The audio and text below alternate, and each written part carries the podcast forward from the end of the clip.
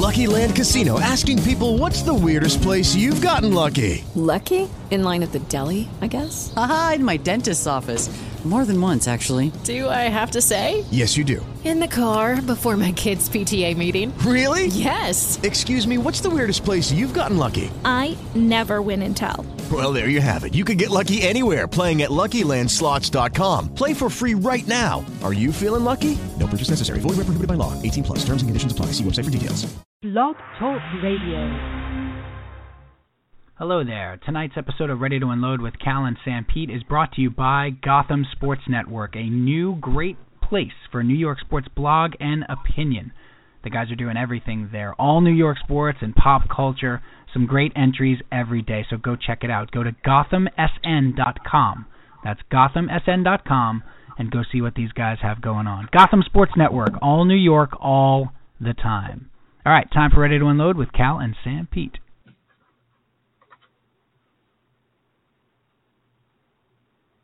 Good evening, ladies and gentlemen. We're tonight's entertainment.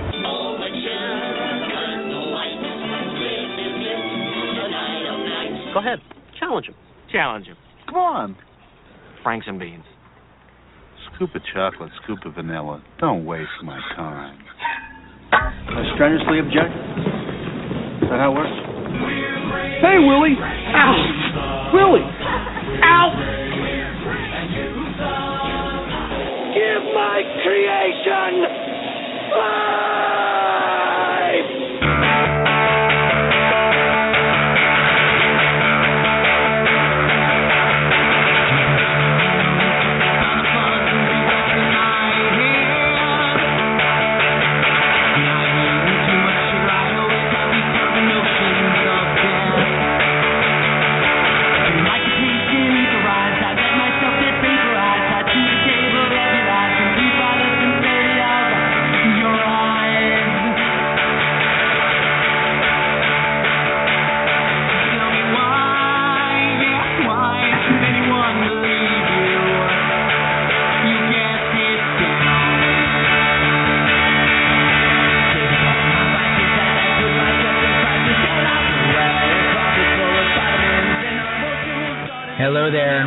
To Unload with Cal and Sanpete, New York Sports Talk Podcast, episode number 253.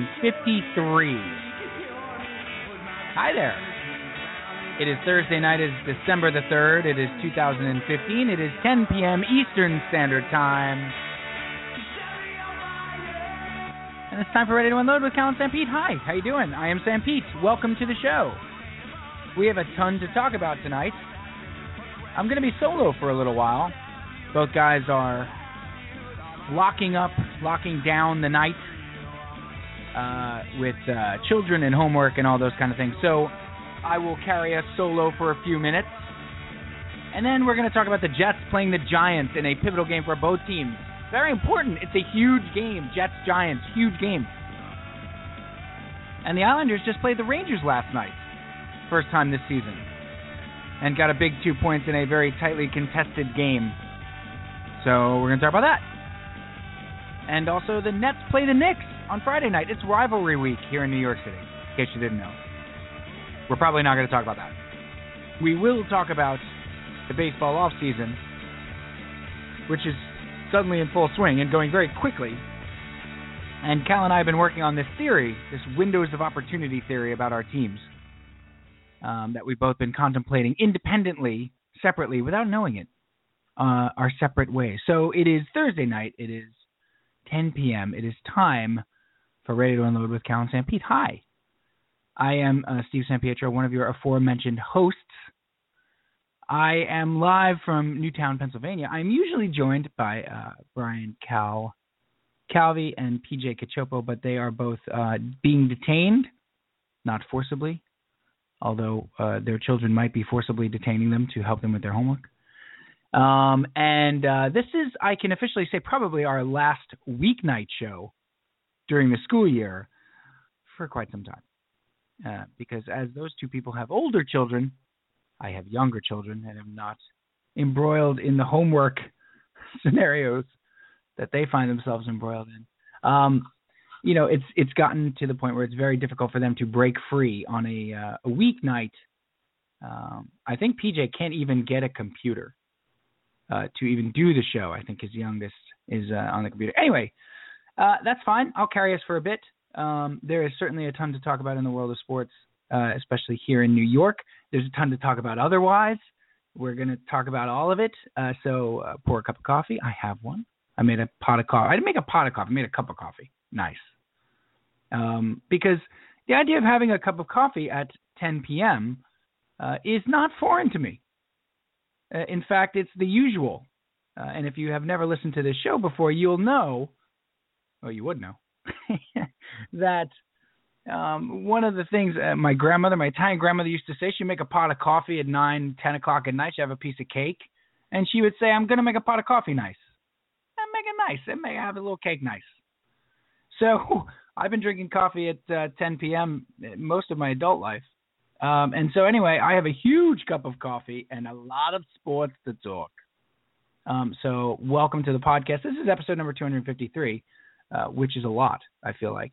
And um, unbeknownst to Cal, but announced to me, um, because he never remembers these things, our six year anniversary is fast approaching. I believe the first show we ever did was December the 9th, 2009.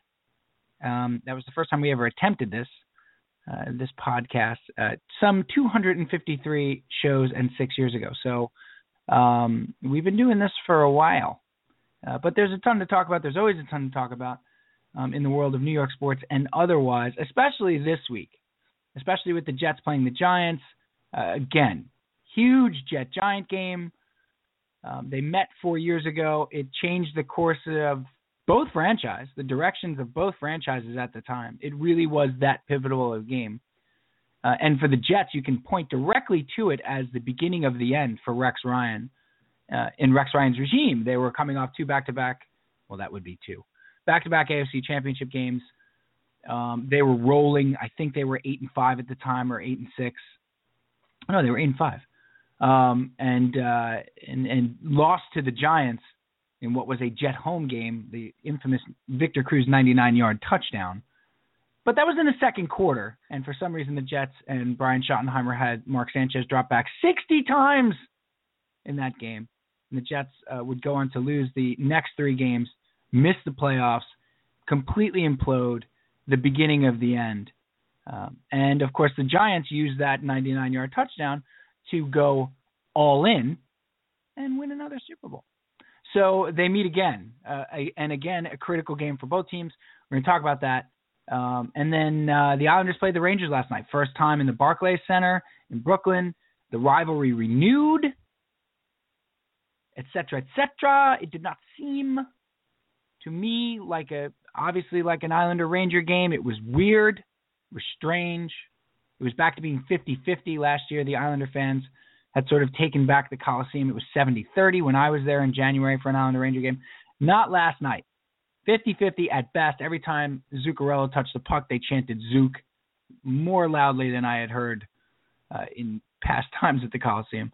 Uh, but the Islanders managed to get two points out of that. Spoiler alert. Um, out of the shootout, tightly contested game, very tight game. We'll talk to uh, and Cal and I will talk about that a little bit and then um, Windows. This this whole the, the Mets, uh, David Price signing for 217 million dollars uh, for seven years with the Boston Red Sox. Zack Greinke is about to get 200 million dollars perhaps from the Dodgers. Windows of opportunity for these teams. Talking about the Metropolitans, the window is open and it's going to be closing shortly. The Jets, their window, the Giant game four years ago ended their window. It slammed the fingers, slam slam their metaphorical fingers in the window of opportunity to win. So um, Cal's been working on this theory for a while. He just doesn't know it. So we're going to talk about that. Um, and uh, and I I fully support his theory, and uh, he doesn't know that either. Let's bring him in because there's a lot he doesn't know. I feel like, and he is here. I believe. I believe he's here. There he is. The yin to my yang, the salt to my pepper. The homework master. he is Common Core Cal, or Triple C, as I like to call him. Hi, Bry. Hi, Steve. Hi. How's it going? I'm good, brother. Good. I uh, I I think I, I think we just coined a new a new nickname for you. Common to the core. Common to, the, Cal to the core. do you dress up like Common when you I do. the home? You do. You don't. Of course you I don't do. go blackface. We, we've talked about that. never, never a good idea. never blackface is never remains never a good idea. There's What one you thing. dress up as. You, Just one. There's, you can do a whole lot of things. There's one thing though. It's never a good idea. never a good idea. Do you put like the scars on your face and everything, and you do like? Well, I'm not thinking of. uh You're thinking not of common. No. I am though. I, I'm not talking No. about the big scars. I'm not talking about the No. the uh, uh, kiss by a rose uh, scars. That's seal. right. I'm not talking that's about seal. seal scars. But Common has bad skin, doesn't he? Like on his cheekbones. I don't think so. I think he's got a very good complexion. You're thinking of I- um may, maybe 50 Cent? Maybe 50 cent. Curtis Jackson. you cents? 50, Or maybe, 50, uh, 50 cents on the dollar. Yes. 50 Cent? Maybe you're thinking of Nelly. Nelly used to wear No, band-aids I- on his face. Maybe. Um. Anyway, you dress up as Common. Uh, who will be the uh, the the Oz Palace bouncer in the upcoming live Oz tomorrow night? That No, that was tonight. The Wiz. Oh, it's tonight. Oh, the Wiz. What am I saying? Boy, I am. I've That's car- why I'm no. late. It was on the no. It's on the fourth. Watching The It's on the- tonight. It's on the fourth.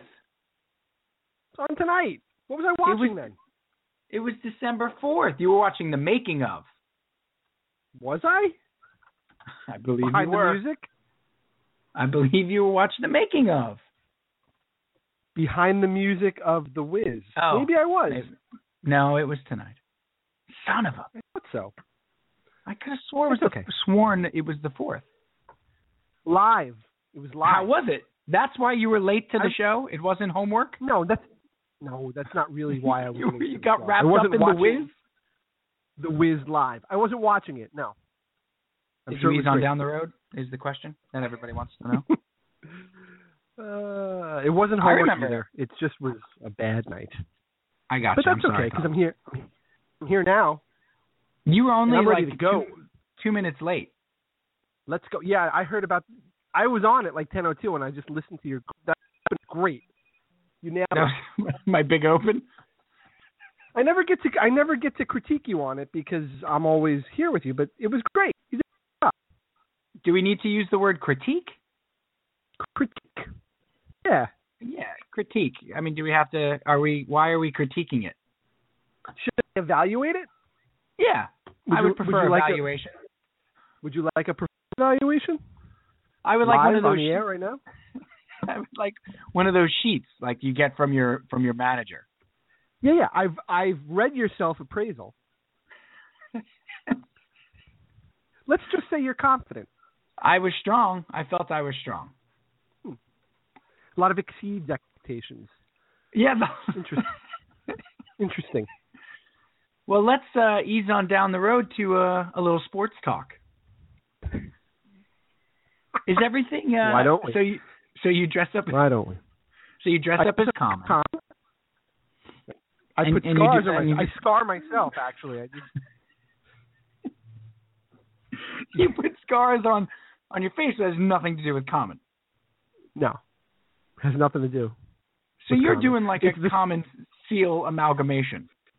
What I do is I the scars represent the scars that my kids have from the work that they're going through. So right, they're empath- The- empathetic scars. right. The Right. the lifetime scars that will never be healed ever Can never be from having from having to do math in this dopey manner. can never be healed. Now, how was your week, buddy? How was your Thanksgiving? It's been two for crying out It's- loud. Two weeks. It's been. Yeah, it's been. So, yeah, great, great. Holiday season was was nice. Had a long. Weekend. It's been good. We're in December now. We are in December. Crazy. We are. It Wow, it is how- crazy. How, was yours? How was Uh, yours? it was great. Uh, Thanksgiving You've was been fantastic. quite a bit in the last two weeks. it was uh it's not really I was a lot of driving now. Yeah, yeah. No, I didn't mean to that you've. It's been a, a rough two weeks for you. It's just it's been busy. It has been very busy. You're you're breaking up. Is there any chance you can call back? Always, always. yeah, no. But that that first connection never really works out properly. No, it doesn't. All right, here, take take it away. I'll be back. Okay. Get those pencils out for evaluation. Um, Cal will be back in just a second. He uh, he has to recall into the show. Uh, we have some problems with the direct connect with uh, Blog Talk Radio, but we power through them. And uh, yeah, it was a crazy two weeks. Um, you know, uh, essentially it was it was a little bit wild because um, you know, it's the first time driving from Newtown uh, back to Long Island and a lot of traffic. And I've never had to like really deal with traffic like on a holiday season. But we did it. We persevered, and uh, it was fantastic. It was a lovely holiday, and um, I love Thanksgiving. So I ate like a complete gavone, and uh, and it was good. You know, I saw uh, I saw a limited family. It was good. We're hosting uh, Christmas, so this is this has become a big deal. We are hosting Christmas for the first time. We'll talk to Cal about this one when he gets back in. But um, this is uh, you know my mother's going to be up um, uh, staying with us um, because we now actually have a place where we can host Christmas, and of course I have the youngest children. So uh, the menu is being worked on. My mother's going to make the Italian stuff. Teresa's going to make the American stuff. Um, and we're trying. I'm trying very hard to keep my uh, my wife sane about the menu. Keep telling her it's your Christmas. You don't have to. Well, I got to make a ham. You don't have to make a ham. You you could make whatever. You could make a brisket. You could do whatever you want. We we, we my my family will eat everything, and the the dirty secret is my family will not eat everything. But if there's, but as long as there's like monogot or or like some pasta course, which my mom is doing, uh, they'll be fine. No, they, she's gonna make a brisket. It's gonna be lovely. Maybe a pot roast for the second for the third course. What would be the third course? So it's gonna be a bacchanalia essentially. My mother's gonna make the stuffed mushrooms nice with the. Uh, uh, we'll have those with the the boss. We got time to talk about the menu, and PJ's not even here, so. Um, but anyway, I, I do want to get to the sports, and hopefully uh, Cal will be able to call back into the show. Right said Fred, because um, there's this Jet Giant game is huge, and I gotta I gotta say this. I know he's listening, so I can set this up. Four years ago, when they played, these these Jet Giant games have always been a huge deal for me. Like something's always happened. I'll go back to 1993. At the time, I was at the University of Dayton. I had a weekly Sunday football show, Sunday radio show on WDCR. It was hot.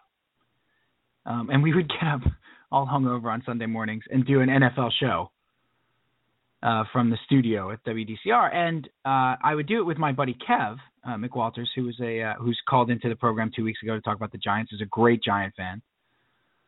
And I would also uh, do it with another buddy of ours, Andrew Mark, who has actually called into this show in the past, about four years ago, but uh, called into this show.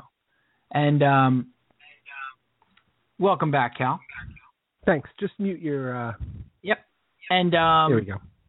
So uh, we were doing our radio show. We did a weekly NFL show with a with a New York tint because we were all from New York. And it was a good show. It was a really good show. Good personalities. I sort of was the mad dog, and we have to get to that later, by the way. Yeah. I was sort of the mad dog. Kev was sort of like uh, uh half, you know, Francesa ish. And our buddy Half Andrew Mark was Francesa-ish? Yeah, he was like Francesa ish. He was like an Irish Francesa. I thought you said half Francesa-ish. He was like a he was like Mick Francesa. And then our buddy Andrew. Andrew well that's Irish Francesa. No, I know. I know. Mick Fran- Mick Francesa. Seamus McFrancesa. Seamus Mick Francesa. Uh, and our buddy Andrew Mark was like Malusis. It was like as if Malusis sat in with Mike and Dog. I mean, that was really the show. and just doing football. And Cal, I did. Yeah, I did that show for. Oh, you're here. I'm here. don't know. Don't feel the reason why I had to re-ID you for the for the listening audience. Let everybody know I was addressing you. Um, no, but I did a lot of those shows, Bry. We probably did. I mean, we did it for three years, almost every Sunday during the football season, and then we would do like a regular sports show off season. Sure. We did a lot. Yeah. We did a lot of shows. Is the point? And I never. I only cursed once, and it was In on the? Sunday. In, it was on the Sunday in 1993, the day the Jets were playing the Giants. And McWalters got me so riled up about the Jets, so riled up, Well, you were younger back then too, so it was it Yeah. was a lot more volatile. So riled older. up about the Jets that I now I'm older with a family. So riled up about the Jets, Cal, that I we were just going back and forth, and Kevin's just sticking the needle in me like he knows he's got me. He knows he's got Yeah. me. And I got to a we're breaking down this game and I and I just said, and if Boomer Esiason can't effing lead this team down the field and find Johnny Mitchell, then he doesn't deserve to be on the football field. And it's like dead silence. Complete dead Wow. silence because I I didn't say effing. Yeah. I said I said the F dash dash dash word, the Queen Mother of all curses on radio. Like this was on the college radio station, and we all stopped in our tracks, and we're looking at each other. It's a radio silence, and the phone rings in the studio, and it's our it's our managing director, like the you know the the, the quote unquote station manager for this for the radio station Right. the the Mark Chernoff, as it were, Sure. um, of WDCR, and so I uh, I was like, we're, we're gonna go to commercial. like I popped in like a cart, like one of the PSA carts, Yeah. and I pick up the phone. I'm like, hello, hello, and he's like, you know what you just said, right? I'm like, yes. He goes, you have to put me on the air. I said, okay. Come back from the PSA. I'm like, our station manager, XYZ, uh, would like to say a little something. And he does the formal apology. Uh, the opinions you know expressed by Steve San Pietro are in no way, shape, or form rela- reflect those of WDCR. Um, WDCR apologizes for his conduct. He will be reprimanded. Um, you know, blah blah blah. Like it was like a, an official FCC apology. And then he goes, Well, "Okay, okay, finish it up." we had like another, we had like another hour. I think I was Like, like, okay, suspended. Yeah, I think I was like suspended for ten minutes.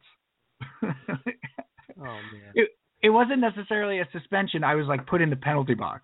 Like I got like a Right. game misconduct. um, but that's so that's one example of what the Jet Giant rivalry does to me. Because it's weird, Brian. They only meet every four years. Right. Right. They've never met in the playoffs. Obviously, they're in different conferences. They've obviously never met in the Super Bowl. So this regular season game every four years is all we have. And yet it always seems to be important. Like 1988 when the Jets knocked the Giants out of the playoffs by beating them on the last day of the season. And uh, you know, and Al Toon catches that pass from Kenny O'Brien. And then in '93, you know, the Jets win that game. And and and then, of course, in 2011, you know, the Victor Cruz game that propels the Giants to the Super Bowl and sends, the, as I said, sends the Jets home.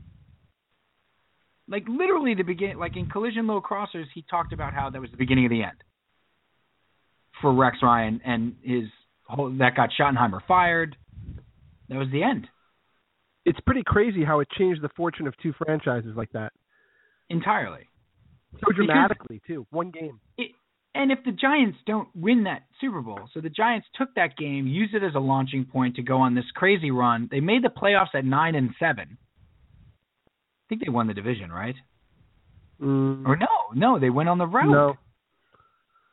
no, Yeah, they were home to win the Atlanta. They were they did win the division because they were home to Atlanta, Oh right, and they won that game like twenty-one to two. twenty-one to two. That's right. Another another Weird. brilliant game from Matty Ice in the playoffs, Now here we go. hosting a. Uh, there he Go ahead. hosting a um uh, or the weren't the uh, Falcons like 11 and 5 or 12 and 4? The Falcons were better, yeah. Yeah. Um and, but anyway, and the Giants just destroyed them. But um that spurred them to the Super Bowl at 9 and 7. If they don't win that Super Bowl, Tom Coughlin and Eli Manning are not here anymore. There's a good chance. I mean, it's not. I don't. I think it's not even close. And we're not talking about Eli Manning with the reverence that we talk about him, and he doesn't get the leeway that he gets. And Eli Manning's a very, very good quarterback. We've been through this a million times. That's not the point. The point is they have missed the playoffs. If they miss the playoffs, it'll be five out of six years that they've missed the playoffs. This is one of their worst runs since ni- since like 1980 Yeah. but that Super Bowl is in there, and that Jet game was the launching point, right? For that year, for sure. So, before we dive into the game, and I do want to dive into the game, the last time they played, I was flying. To, it was Christmas Eve, if you remember, Oh, I remember. and I was flying to Austin to be with uh, my in-laws for Christmas, and flying by myself. new- Teresa. This is a new version of a Christmas Carol, by the way. Yeah, exactly. Gather around, gather around, kids. I'm going to tell you about that time. Right. Every year, This is it. the boys are going to be like, "Dad, we got to hear the story again. Gather around Right. the fire, please." Dad's gonna tell the Jet Giant story. How he bought a special adapter because he put he booked himself on a flight that he knew had Wi-Fi, which was not exactly common in 2000. Common, there he is. He was he was there, sat next to Common. But it wasn't. It wasn't exactly him, though. It was Seal, dressed as Common. Very odd. Um, now there's a Yeah, mashup the I'd. I'd like to see. Common So- and Seal. Right. Common and seal. By the time you know the boys grow up, like it will be common and seal on the plane with me. That's true. Like I'll have I'll have embellished it so much. Every year, it's going to be. Right. I was sitting on next Seal's to private plane. I was sitting next to Bill Parcells, Common, Seal, and Jim Nantz. It was a strange flight. Because, And, because um, Jim Nantz was supposed to be doing the game that day. Right, because he was supposed to be doing the game. He had to fly to Austin too to see his in-laws. Or he day. went to see your in-laws. He was going to see my in-laws. Right. Oddly enough. And I didn't talk to him the whole way because I don't care for him. um, no, so I I got uh, a plane with Wi-Fi. I had a little netbook. I didn't have an iPad then. I don't know if iPads were out, and if they were, I didn't have one. Yeah, they were out. Um, I think it was only right? four years first, ago. It was only four, only four years ago. When's first gen iPad? 2009. Eight, eight or nine, I think. First I gen, definitely. maybe nine. I have a second gen, and I didn't yeah, me have too. it I, yet. I got my second gen in eleven. For that Christmas, as a matter of fact. Well, was this December of 10 This was December of eleven into 12? into twelve. Right. right. I guess I bought it for myself for Christmas. Anyway, I um I had my netbook, like a little netbook, Yeah. and Sure. a special adapter, a special adapter for power Right.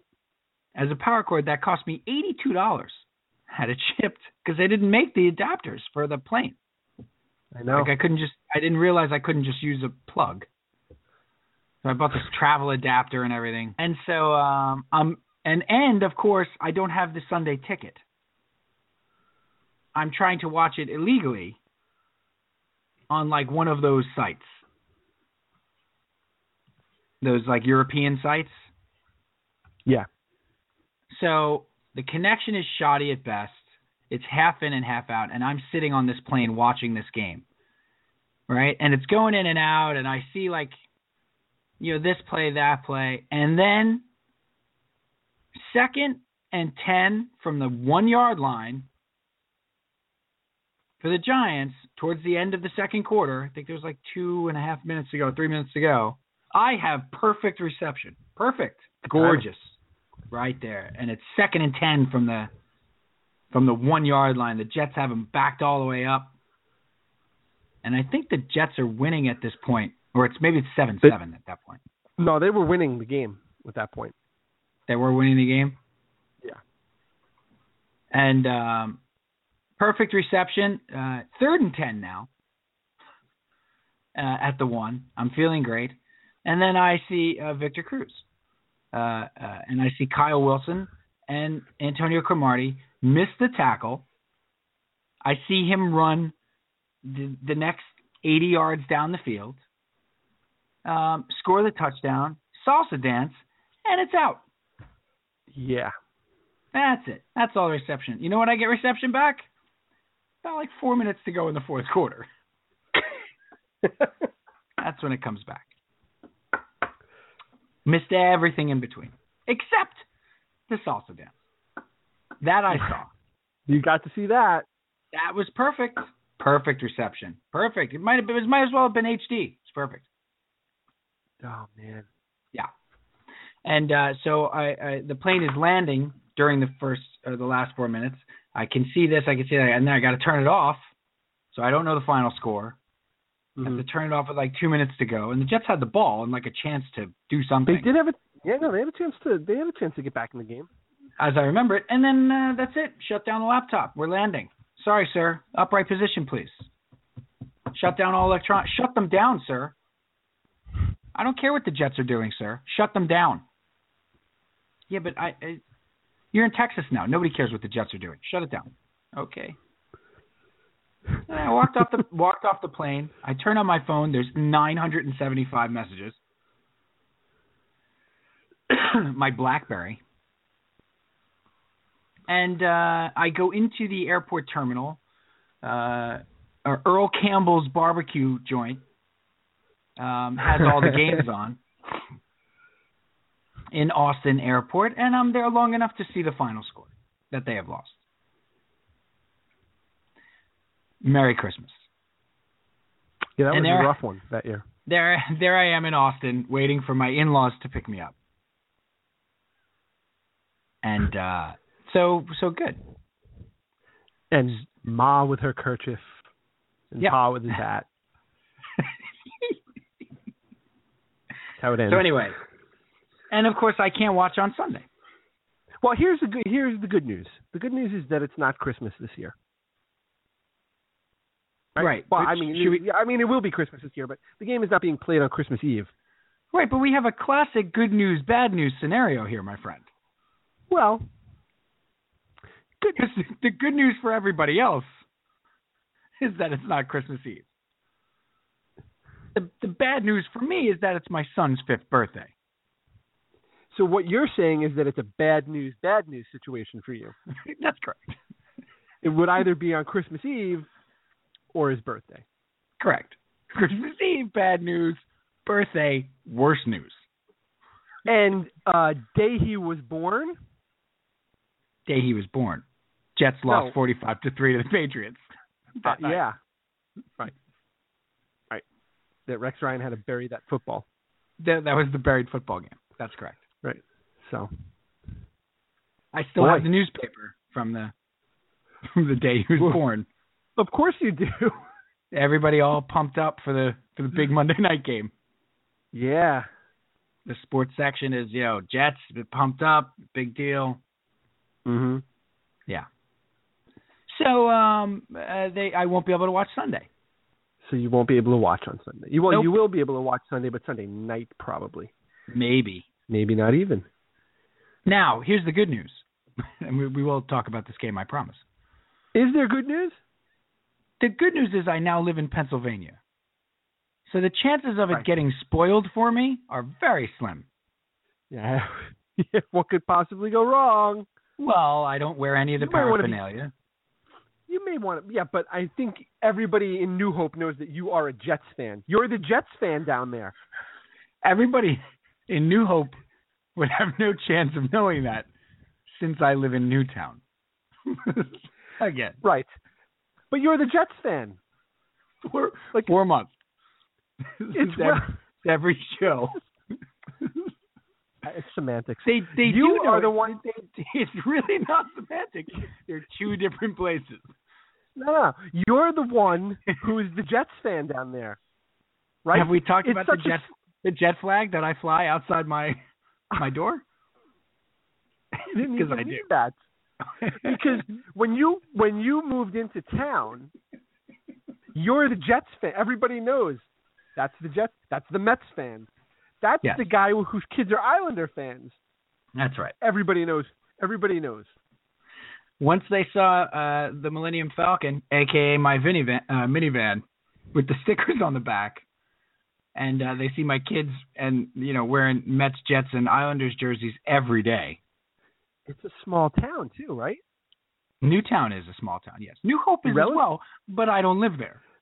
Right, but the, but they're both very small towns, so They're smaller towns. they know that's who you are. That's word has traveled. That's correct. Yeah. So just be. All I'm asking for is a little. Just be careful. Because be it, careful it might not there. be. It might not be as easy as you think. Right. I've had no trouble avoiding a jet score though so far. On Sundays where we've been doing stuff with the with the boys and I haven't been able to watch the game, simply don't wear the paraphernalia and I've been okay. Right. So here's the rub here because they're playing the Giants, and Eagles Right. fans will have a vested interest in that game. They don't care. The Eagles fans right now are so down on their team and so down on like football. And you know what's amazing? I didn't know this about Philly, Cal. Obviously, because I've never lived here, or on. I mean, we're, we're about 35 miles from Philly, but I live in a predominantly Philadelphia sports team town, like 98 percent.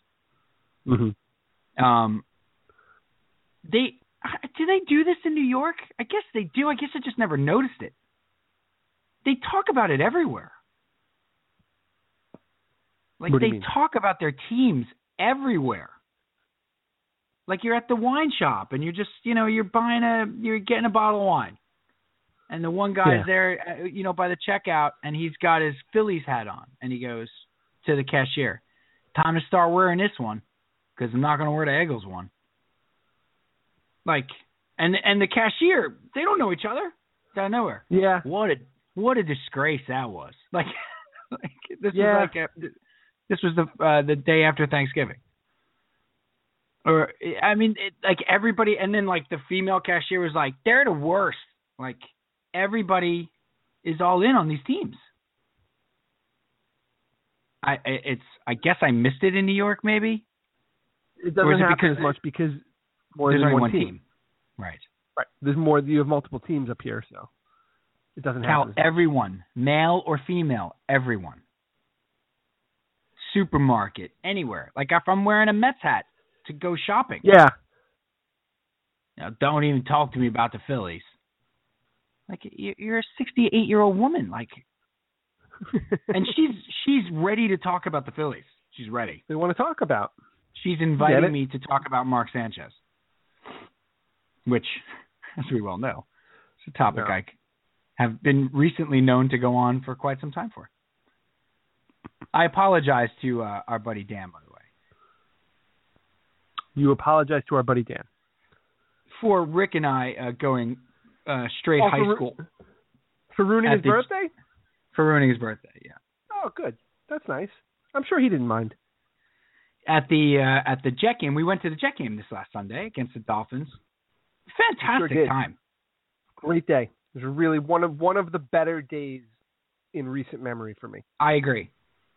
And one of the better days, it's the probably one of the better days I've ever had at that stadium, easily. The new stadium. At that at that stadium, yeah. Yeah, at the new stadium. Had a couple of Yeah. good games that first year with my uncle Tom and stuff, and we had some good tailgates. Um, the Charger game was the previous best one before, where Sanchez threw six Right. touchdowns, and uh, I think that was I was better. I was vindicated in my Sanchez love.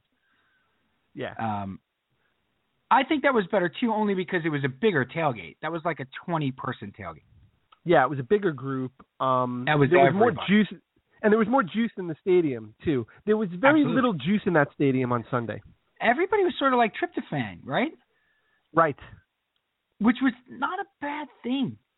No, it was fine. It was it was a, it was a leisurely day at the at the stadium. It was weird. It was like a baseball Yeah. game. It, The feel was, it was like- to- that's a great call. It was totally Right? like a baseball game. Yes.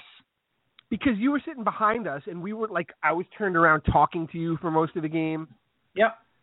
kind of checking out what was going on the field and it was just and the the game wasn't in question. It was it was nice.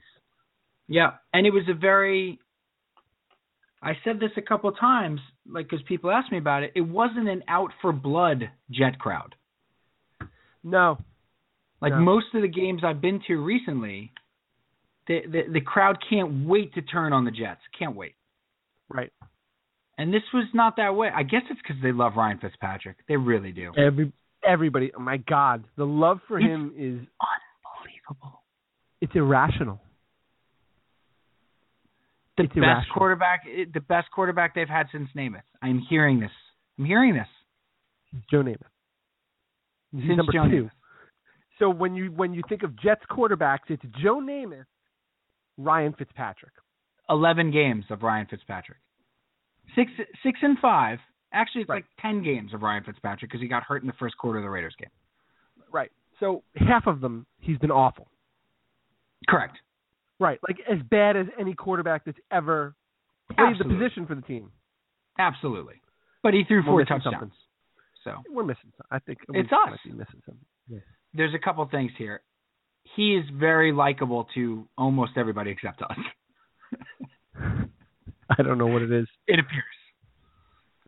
Uh, two, the quarterback play between the last two years of Sanchez and the first two years of Geno Smith has been so bad the last four years that anything not a quarterback throwing up all over himself is considered, you know, Brett Favre.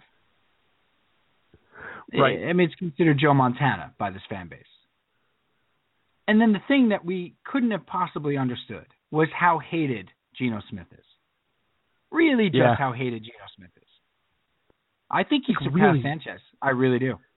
Oh, no, no doubt he surpassed Sanchez. I think it's worse than Sanchez because I think at least San- Sanchez sort of became like a sympathetic guy at the end in some ways because Rex put him into that game against the Giants in the preseason and they you know he got hurt and he hurt his shoulder and he was like just like this Right. this sad like you know and he took them to two AFC well he didn't take them he was the quarterback for the team for two AFC you know championship runs Yeah. You know, Geno didn't have any of that. Geno has just sucked and has and has been late to meetings and shown out and flipped off fans and like he's done and he was picked by Idzik. Yep. It's I I, I mean all right, let's so I won't be able to watch the game uh, until late. Let's talk about the game now that we're 45 minutes into the show. Um, It's a good time to start. it it's this this game is easy. I'm I'm scared of this game for a number of reasons. Um, I think they're going to lose. I think they're the better team. This is not me reverse jinxing anything. I think at the end of it, we're going to see Fitzpatrick have some Fitzpatrick type moments that are going to cost them the game. And I think at some point he's going to try to do too much against that secondary, and it's going to cost them the game. Um, I also don't think they have an answer. Obviously, Revis is likely going to be out. Williams is a game time decision, which is huge for a banged up secondary. And I don't think they have an answer for Odell Beckham, and they feed Odell Beckham Jr. the ball anyway, regardless if he's doubled or not. And so this is one of those games where like Shane Vereen has like a 65 yard wheel route for a touchdown. Or Larry Donnell has like a 35 yard seam, you know, skinny post for a touchdown. You know, something stupid. I mean, they they match up so well against the banged up defensive offensive line of the Giants that there's no way they'll win. There's no way. this is a game they just don't win. So then you don't even have to watch. No, but I, I know that part of me is the irrational Jet fan, and it's not Is it? fair. It Is is. it? It Is it? is. Yes. If we take a look at this game from a football X's and O's standpoint, Bry, the only reason I'm being uh, uh, this way, if you look at it from an X's and O's standpoint, they have more talent. Look, Fitzpatrick played a tremendous game last week. I mean, he really did. He threw the ball really, really well. Two two of those touchdown passes were great looking throws. And one of them was a back shoulder, uh, you know, fade route to Marshall that Marshall called. So they're clearly on the same page. Marshall demanded the ball. They threw the fade. He boxed them out. Touchdown. You know, like he played a very good game last week. He's capable of doing that. Yeah. And can can can Rodgers-Cromartie cover Marshall? No. Do they have a you know can Prince Amukamara? Maybe. Do they have an answer for Eric Decker in the slot? No. Their safeties are awful. Devin Smith should be running fly routes every every down. Every passing down, Devin Smith should be running a fly route. Yeah. Because not one of those safeties can help them over the top. Their linebackers are old and slow. Their defensive line doesn't put pressure on the quarterback. The Jets should put up 35 points in this game. And they can't stop the run. and you can run on them. Uh, There's no good reason that the Jets shouldn't put up 35 points in this game. None. Sorry, there's none. So, and again, from an X's and O's standpoint on the offensive side of the ball, they have Odell Beckham Jr., and that's about it. Bowles is a very good tactician. He's showed to be a very solid defensive guy so far. Kacy Rodgers has shown to be a pretty good defensive play caller. Come up with a game plan. Make somebody else beat you. Again, on paper. Uh, yeah. I know. You're right. You're right. Here's what I want to get your uh, opinion on, though. We're a longtime Jet fans. We've seen a lot of Jets football, and there is a piece of that that has us as pessimistic. Just is there. You try to ignore it, and you try to look at the X's and O's. But there's an there's an X variable here that we can't count on, and it's Bowles, right? The head coaching matchup, Bowles going against Tom Coughlin. What what do we know about this Todd Bowles Jets team so far? It's not Rex Ryan's team. It's not. No, no. It's a much different team, but it's a much more inconsistent team. I think. Rex Ryan teams, especially Rex Ryan defenses, were either really good or really bad, and you knew. Am I oversimplifying it? They were totally easy to read. Totally.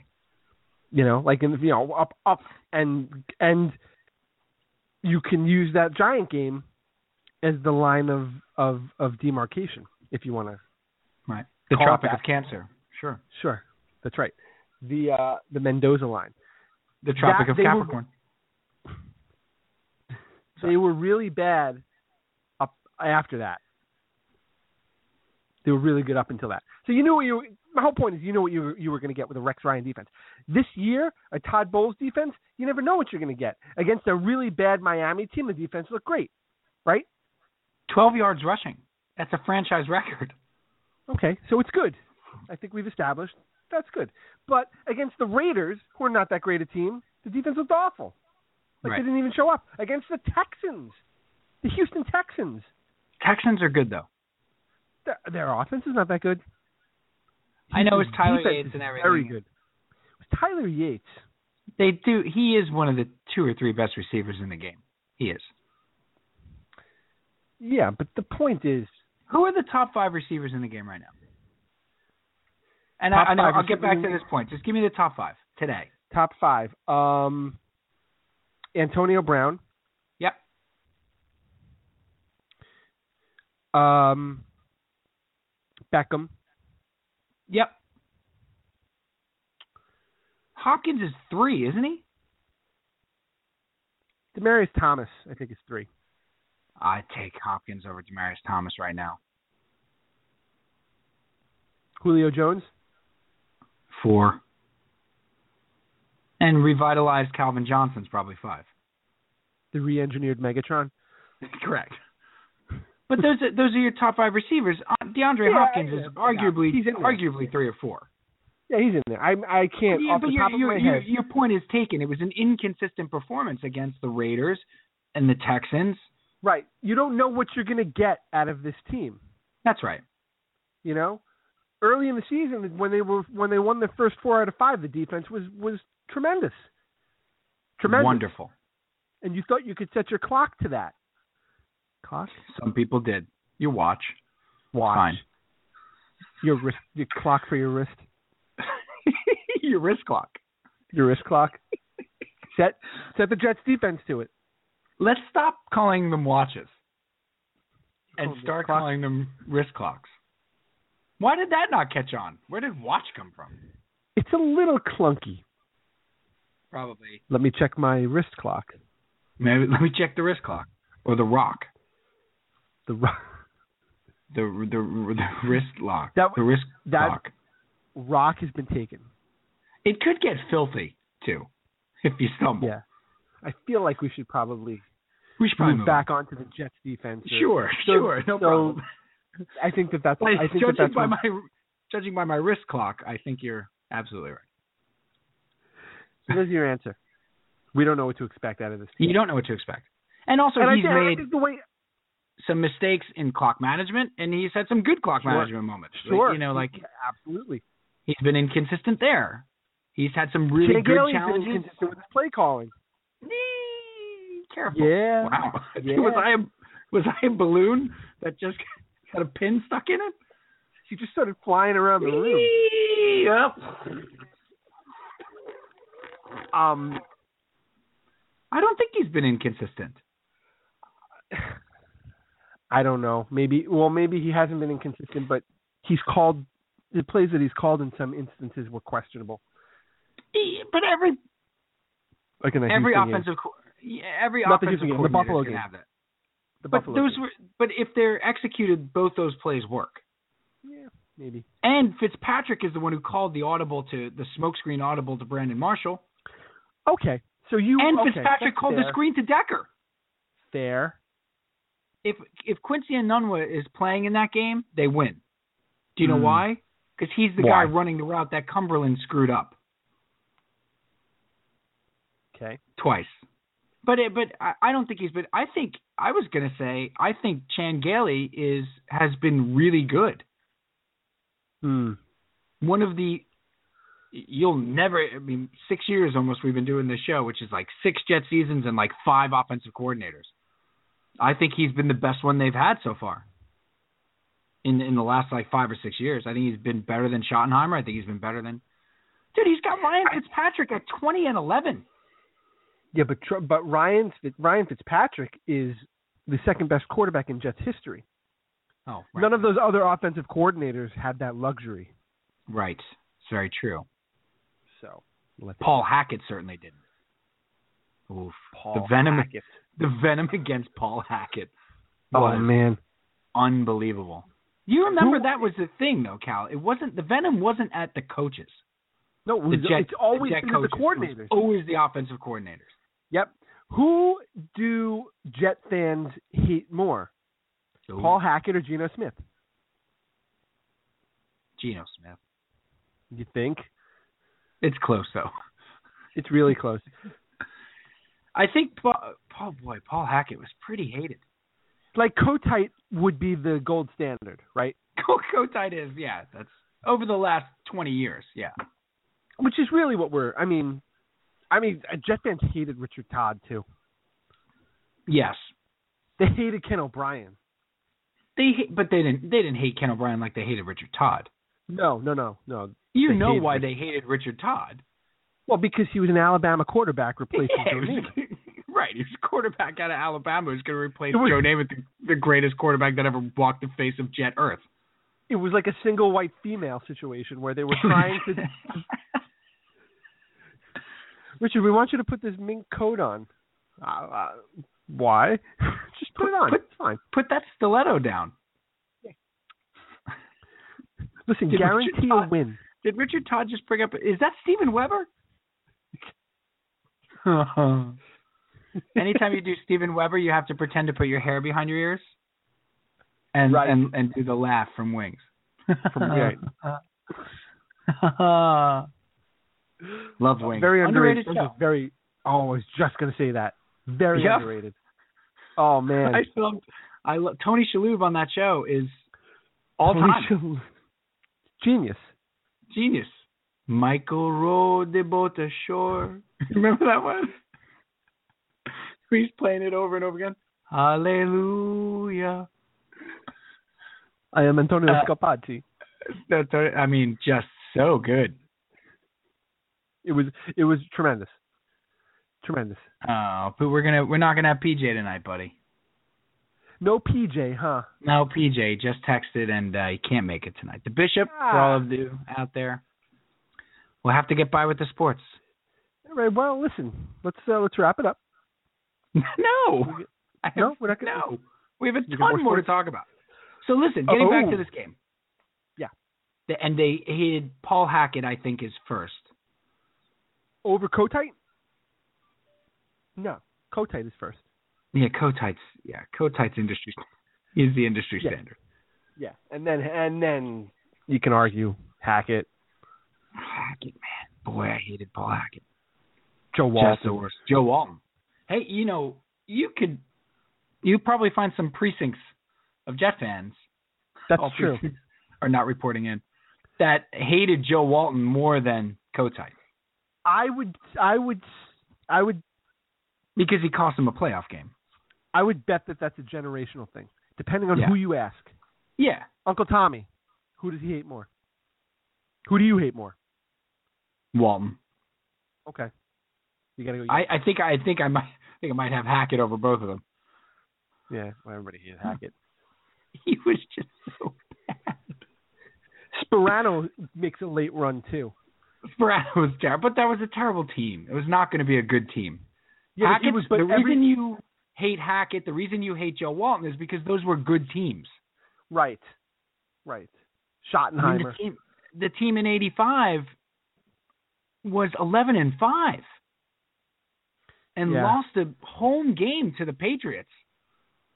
A stupid home game to the Patriots where they fumbled a kickoff and just that was of course the Tony Eason Grogan Patriots that were going on to the Super Bowl to get destroyed, which the Right. Jets would have too. But they, they that was a good team, that 11 and 5 Jets team. they were a really good team. O'Brien, I think, was like 27 and maybe 27 touchdowns, 10 picks that year. Well, that was the eleven and five team, and the next year was the ten and one team. Right, and then they lost five straight. Right. So that was same players. It was a good team. They got hurt in 86 though. Right. There was injuries. Like Mel got hurt, Walker went down for a while, Shuler went down for a while, O'Brien got hurt. Right. I think Freeman McNeil was banged up that year. They got really banged up. Joe Fields might have been hurt that year. Right. If you look at that team healthy, that was a really that was a good team. There's a lot of talent on that team. Yeah. Well, yeah. Ten and one. They were they were And a- cruising that year. and they they blew out Green Bay on Monday night. I remember that, and they blew out, and then they lost to the Dolphins on that Monday night game. They got destroyed, like forty-five to three or something like that. Uh huh. And that was when McGuire said they would never, they wouldn't win another game the rest of the season. Well, he was he wrong. said, you know, write it down. They won't win another game the rest of the season. Well, he was right about the regular season. Well, but he said the he said the season. Yes, they beat the uh, the Chiefs in the wild card game, and Right. then of course they lost in double overtime to the Browns when Joe Walton uh, couldn't figure out how to protect a uh, a ten point lead with four minutes to go in a game. Wow. Good job. And the and the ball. And the ball. Had the ball. And could not figure out how to protect a 10 point lead with 436 to go. I think we discussed though that they would have gotten killed the next week. They would have gotten killed by the Broncos the next week. I think so. The Broncos were too good that No, year. Oh, absolutely. The Broncos were Yeah, no, there's no way they're beating Elway in my and it would have been in Mile High. In No way. Mile High. No, I mean they Yeah, played. chance. they lost to Elway in Mile High Yes. in '98. Yes, they did. God. So Damn it. what happened? I'm doing my best Bob Odenkirk. Damn it. So So, yeah, I I happen to feel the same way as you. Okay. irrational reasons about this week, and I felt this coming at the game on Sunday when we saw you- how the Giant game was. When we saw how the You Giant game it. was playing out, I was just like, "Oh, here we go." It's just one big setup. Yeah. One big setup. That's how it felt. It's hard not to think that way, but you're right. Logically, the Jets are a better team. There's a lot for them. You feel like there's a lot. I was talking to McWalters today because I saw McWalters. I actually saw him in the city. I got um uh had to get Wesley's. Oh, can I tell you this?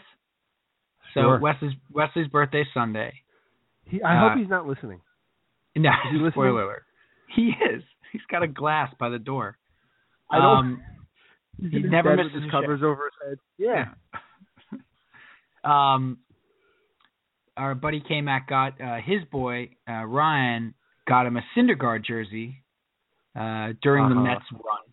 You know, just because he wanted to get him one Yep. during during the uh, during the Mets run in the World Series, and he had gone to he found this store Cal on Broadway between 46th and 47th, right there in Times Square, or a little up from Times Square, but right there Yeah. In the heart of it all, right across the street from the Olive Garden, which is lovely. Um, and that Olive Garden has been there for 25 years. Um, it's our buddy Terry Scannell and Brian Jeffries when they first when we first moved to New York, they got jobs waiting tables there. That was 1996 At that Olive Garden. at that Olive Garden. Yes. Nice. That was the only place we could get jobs waiting tables because that's how bad we were. Um, because we had never done it before. Anyway, um, so he finds this place. He walks past it every day when he goes down to the bus. He takes the to go home back to Staten Island. So he sees it. He's walking past it. It's a big place, but it's like it looks like a souvenir shop. If you've never been to New York, this is like a big. There's millions of these, especially around Times Square, and they have like New York T-shirts and I love New York stuff and like New York stuff, like very New York stuff.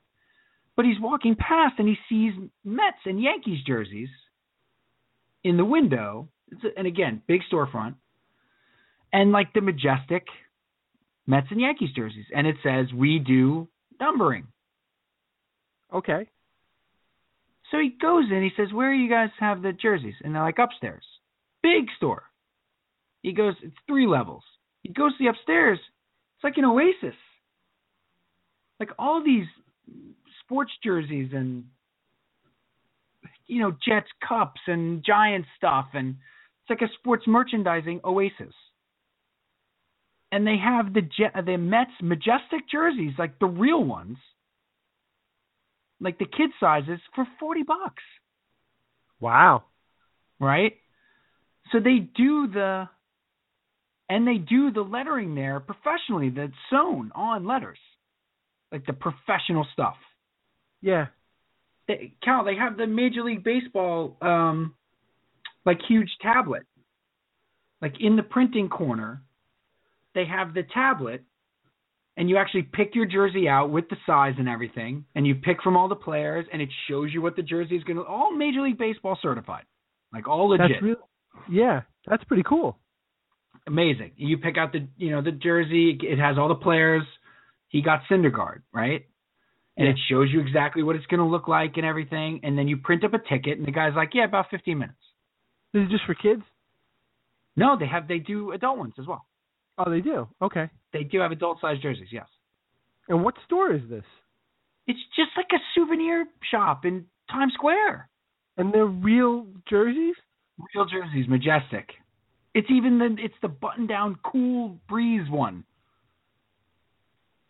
Like the the the, the majestic cool, you know the I'm cool base. I know exactly what you're talking Yeah. about. yeah, the real one, genuine. I'm skeptical, but go on. And they charge and they charge twenty lettering. right. So the kids jersey comes to no the adult jerseys are more. Yeah, but of they're, course. they're they're you know no I mean I looked online it's only about seventy five online. Right. I mean, you're only saving like ten, fifteen bucks, but you're right there. Like you can look at it and handle walk it and have the with it. And you walk out with it. Yeah. You don't have to order it or anything. So I uh, Wes's birthday's coming up. He wants a new Met jersey. Right now, he's wearing a David Wright that's borrowed from his brother, and it's the, they're the generic David Wright ones, and it's black, Uh, which I hate. And Casey had gotten a, a, two of them for his birthday. One of them's big, so he's wearing that, but it's a three T. Like he looks like McGwire in it, like he's sort of hulking out in it. It's so I great. said to him, I said, buddy, I said, um, this was like two weeks ago. I said, if you were going to get a Mets jersey, right, and you weren't going to, and you were going to get a number on the back, and you weren't going to get David Wright because you have a David Wright one, what would you, who would you, who would you get? And he's thinking about it. And I go, uh, I, I, I said, would you get Harvey? He said, no. Shakes his head. I said, how about, um, how about Syndergaard? Thor. Nah, shakes his head. And then I now I think I got him and I go, Would you get Wilmer Flores? and he pauses. And he really thinks about it. And he goes, No, no. like he Hmm. hesitates. I and so now I know. Now I know who it is. And so I said, Would you get DeGrom? d'Arnaud. Or DeGrom. And he goes, Yes. He likes he goes, DeGrom. and then he and then he goes number forty-eight. Well, of course. And of course, I at that point I, I raised my arms in the air, like Yeah. Popeye, because I've won. because he knows his number. And the and it and it and it shows that my son pays attention to those sort of things, Yeah. just like his Well, but- like his own man. That's not really shocking. Um, so I got the Degrom. Right He, now, he could probably give you ten other guys that wore the number forty-eight. system. he's, like Aaron Heilman, Five Pete Schourek. Like Pete Schourek. I, I didn't even know that one. Deep cut. Um, so what's the? So now I'm getting the jersey made today. I meet Kevin, and Kevin's going to take me to this special store. Right. I meet Kevin. We go into the store. He's getting a jersey. Spoiler alert: uh, if his uh, seven-year-old nephew is listening, um, he's getting one for his seven-year-old nephew for Christmas. Who wants Who wants Granderson? Very oddly, just wants. Curtis. Oh, nice. loves Curtis Granderson. Good. That's all right. So now we're going to get the letters put on. Now, what am I concerned with? I'm getting an Um, authentic, sewn on, genuine, Yeah. white pinstripe, you know, with the pinstripes, the Mets jersey. You know exactly Jacob what you're deGrom. concerned with. Go ahead. The lowercase d. That's correct. Which is Because actually a. It's not no, a D. no, no. It is a D now. They they they. It was an upside down P. Well, that's what I got. You got an upside down P. That's right. Okay. They they did create a lowercase d this year because they had Degrom, d'Arnaud, And d'Arnaud. and no, who was the third guy? den Dekker. They Major League Baseball or whoever the Majestic created a lowercase d that they didn't I have got in the their I got the upside down P. right. They, that was last year. They did they didn't have one, so they used an upside down p. And it he had it on his it.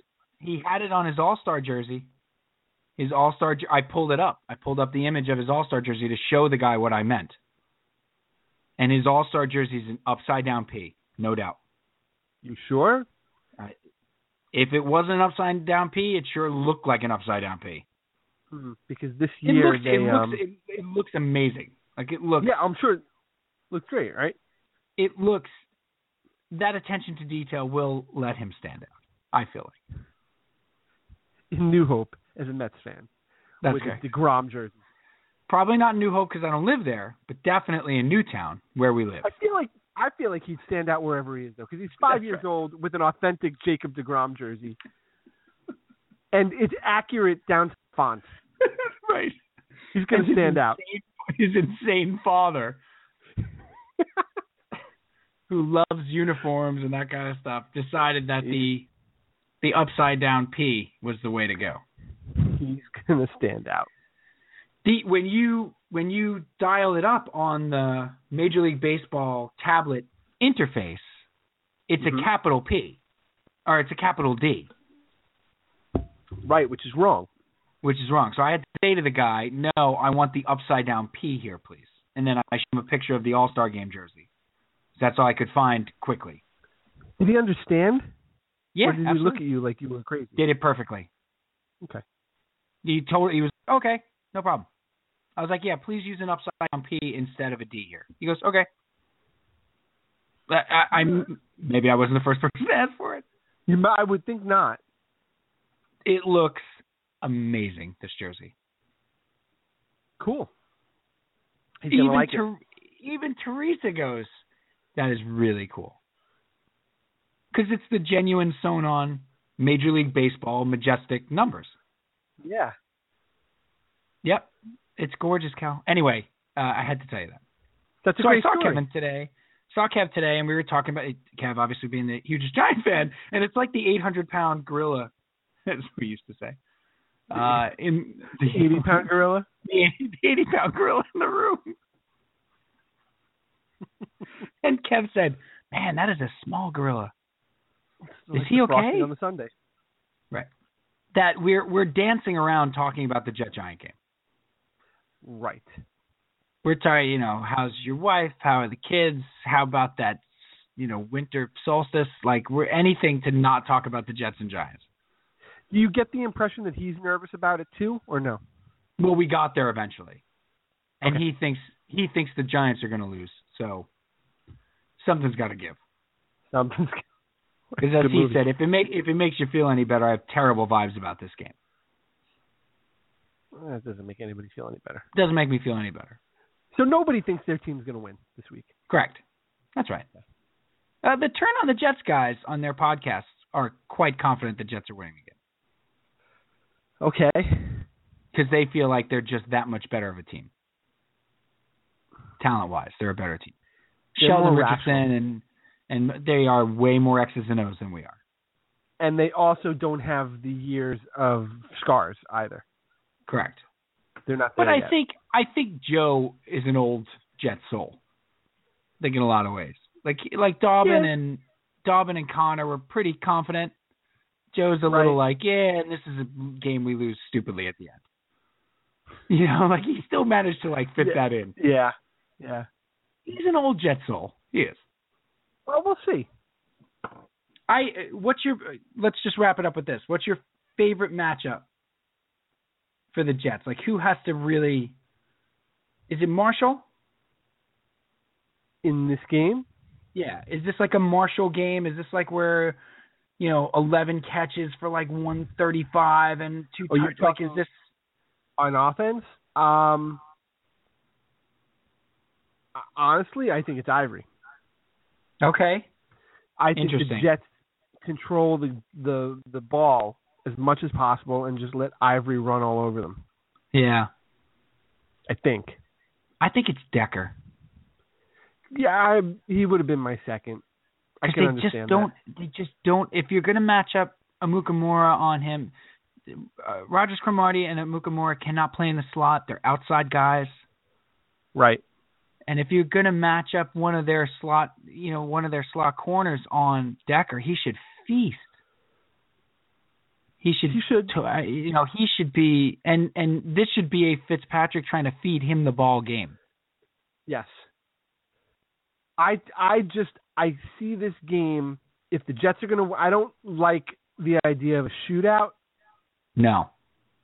I see the Jets controlling the play with Ivory, controlling the clock, time of possession, Right. and then Wilkerson eating up that offensive line. That's what I was going to say on the defensive side. Who's your guy? And I I think Mo Wilk as well. That's the guy I'm going to go with because Like this I- is a game that he could wreck. He could really wreck it. like that. Yeah, yeah.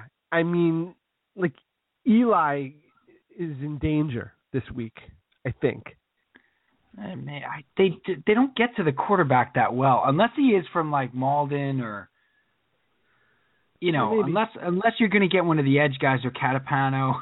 Catapano sounds like a guy we went to high school with. I mean, really does. Tony. Tony Catapano. He's a good guy. He's all right. Vinny Bag of Donuts, Tony Catapano. They were all there, all the guys. right? Doesn't he sound like a neighborhood guy? He's not an NFL player. No. Tony Capuano. He played well last week though in in limited He time. did play well. We thought we thought it was Reilly. I thought it was Reilly, but Reilly's 57, right? Yeah. Well, he and Mauldin are two totally different players because, and uh, Connor Rogers did a really good job of pointing this out on on the Turn on the Jets podcast from last night, their last episode, where you have Mauldin is a is a you know a speed rusher from the outside. He's got a good swim technique and stuff. He can get by a guy on the edge and put pressure from the outside. Whereas Catapano is just coming right at you and trying to bull rush you. Right. You know, Right. and, and maybe that frees up another guy if he's coming right at you and he occupies the left tackle uh, or the right tackle. Maybe you get Shells free or you get Wilkerson free. Um, and Leonard Williams uh, played well last week. He did play well. He got hurt though, Yeah. didn't he? He did, but I think he's playing this week. I don't. He's haven't all right? him out. Yeah. What's your score? What's your prediction? Uh, I, this is going to be like um, this is to be like 23-21 Giants. Right. It's going to be something like that. And I have I have thirty three thirty. You think it's going to be high scoring? Yeah, 33-30 Giants. Well, I think I think both quarterbacks are going to, and I told this to McWalters today. I said, "You're going to win this game because Ryan Fitzpatrick is our quarterback. Trust me. He's going to have a Fitzpatrick moment. He's going to throw a pick six or something like that. He's going to have a Fitzpatrick moment. He is. Right. But the all night love affair, Bryan Adams once sang about, will continue. It won't stop. Oh boy. You, c- I, I know you'll never listen to Boomer and Carton again. Nope. I, I know that. I know that. Yeah, no, never. Actually. Let me just just allow me to say that this week, Mhm. I and I and I listen sporadically, as you know. I'll listen for you know uh, half an hour here, thirty five, you know, thirty five minutes there on my commute and stuff like that. Hmm. um, this week completely exemplified everything you hate about that show.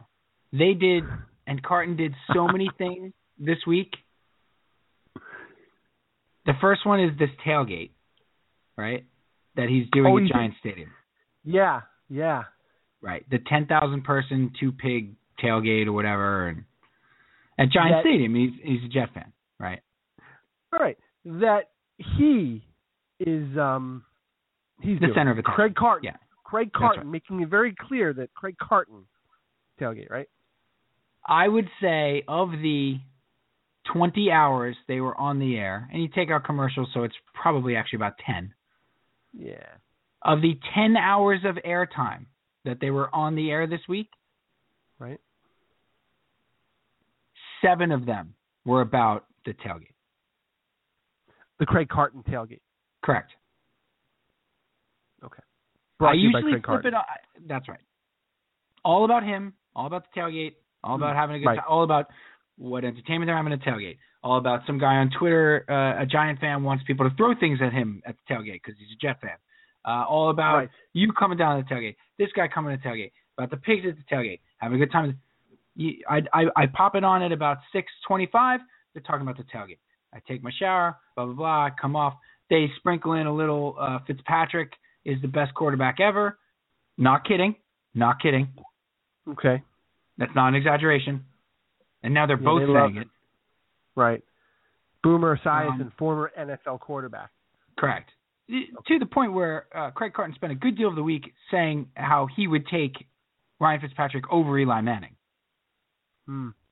Right. Um, Ryan Fitzpatrick he would take over Eli Manning. Ryan Fitzpatrick. So you sprinkle that in, sprinkle that in. I turn it off. I get the kids ready. You know, now we're into the morning stuff. Pop it back on. Uh, driving the kids to school. Eight fifteen. Talking about the tailgate. Back to the tailgate. The slapping the pig. You know the thing. Back to the. We're back to the tailgate. Back to the tailgate. Oh Um, man. And, and then we're going to talk about how the Mets owe it to their fans to make a move. Not the because Oh, the Mets. Now they moved on to the Mets.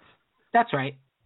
Um, uh, owe it to their fans to make a move. You have all the goodwill. It doesn't matter what the mo- you know spend money because you owe it to the fans. not to make the team better, nothing to do with that. It's you owe it to the fans because you've built up all this goodwill and you're going to piss mm. it away. You owe it to the fans to go get Ben Zobrist to the tune of, you know, whatever, whatever he's Right. asked for, sixty million dollars over four years, no problem. For for the fans, has nothing to do with the team. Whatever you Right. have to do to make this team better, you owe it to the fans. Because the fans deserve that. They're That's right. entitled to it. They're entitled. Somebody calls up, and this will bring us to our our Windows thing. Somebody calls up and says, "You're right. They do owe it to the fans. This is ridiculous. They have to take the payroll to 145 million dollars. That's what they got to do. They're going to waste this window of opportunity." And the guy hit on a great point by accident. Right, Right. He wasn't trying to. Nope. They're going to lose all these pitches because of the money, and so, oh, you know, better yet. And then he moved on. Pay these pitchers. Pay them now. Why don't you give Harvey 140 million dollars now? You know, Right. all Today. stuff. Right. Right. And he hit on the brilliant point of window of opportunity. Right.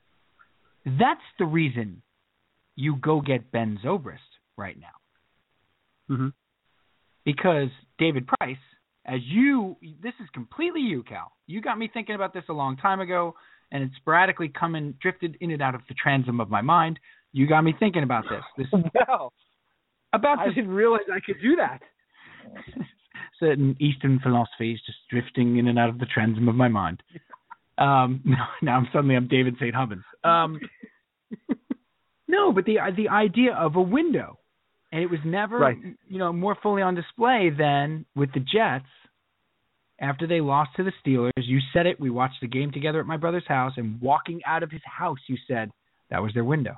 They had it Mm-hmm. because and, and unless they make significant changes to that team next year, they're, they're, they this is their window.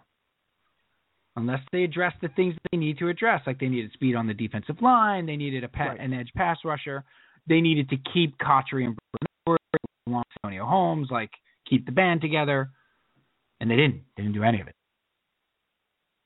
And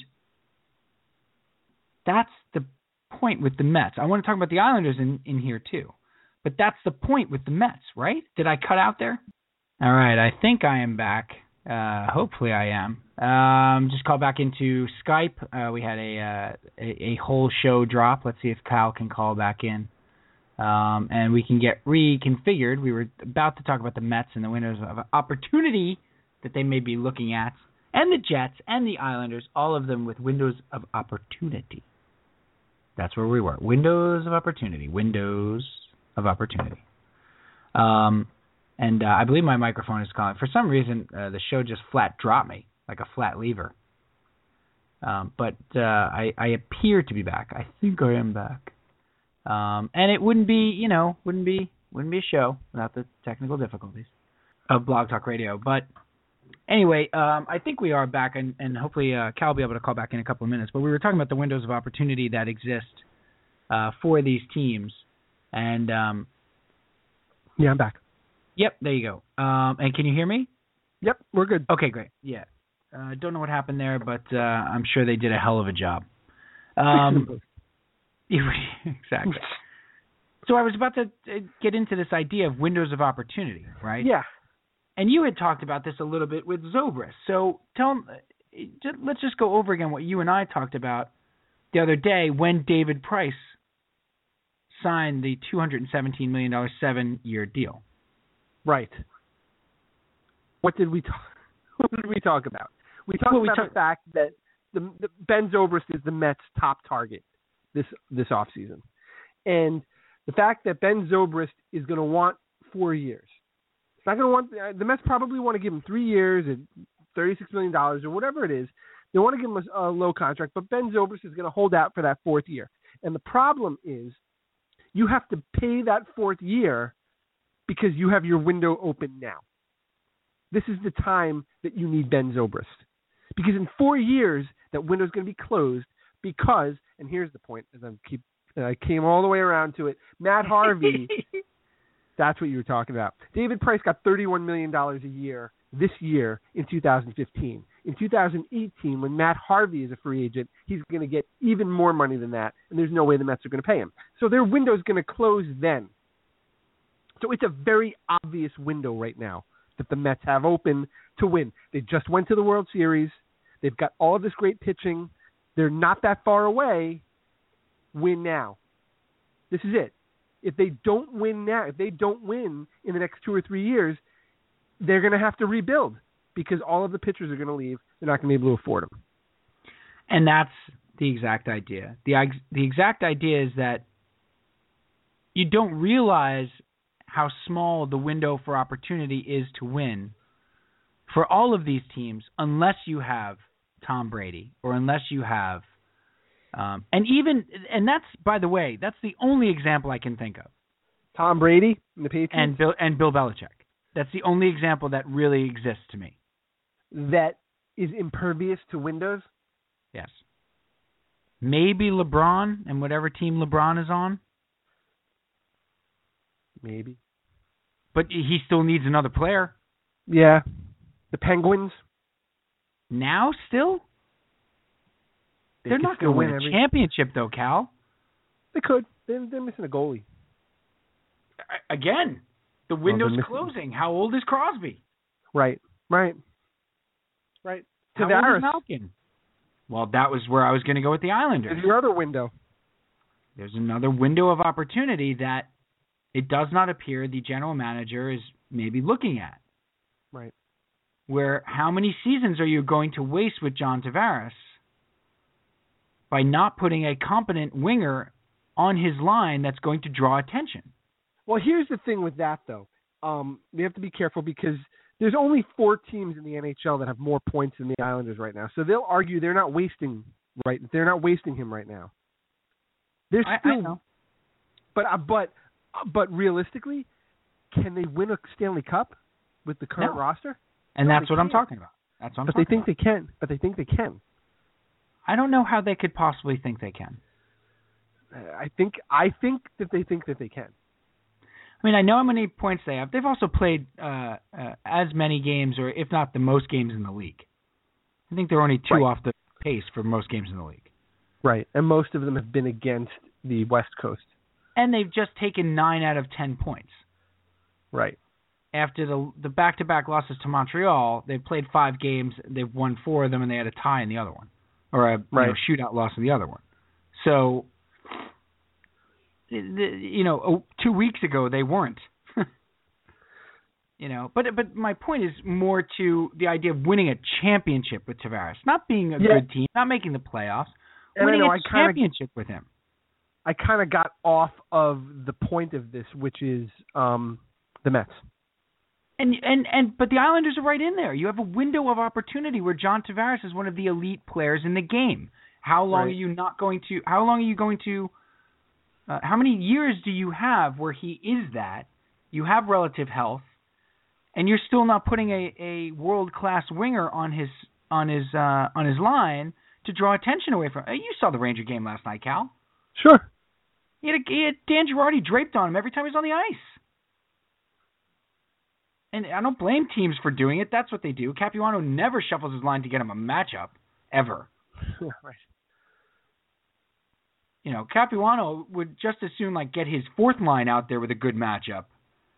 You know, he's desperate to get his fourth line out there against your fourth line. He doesn't care about getting his first line out there against your first line or your fourth line because he's got uh, John Tavares. Right. The best is when he puts him. Scott was saying this the other day.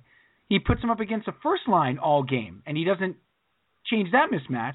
So he plays a whole game playing defense. It's Right. great, super. Right. Which he's not really good at. He's not very good at it, and Okposo is terrible at it.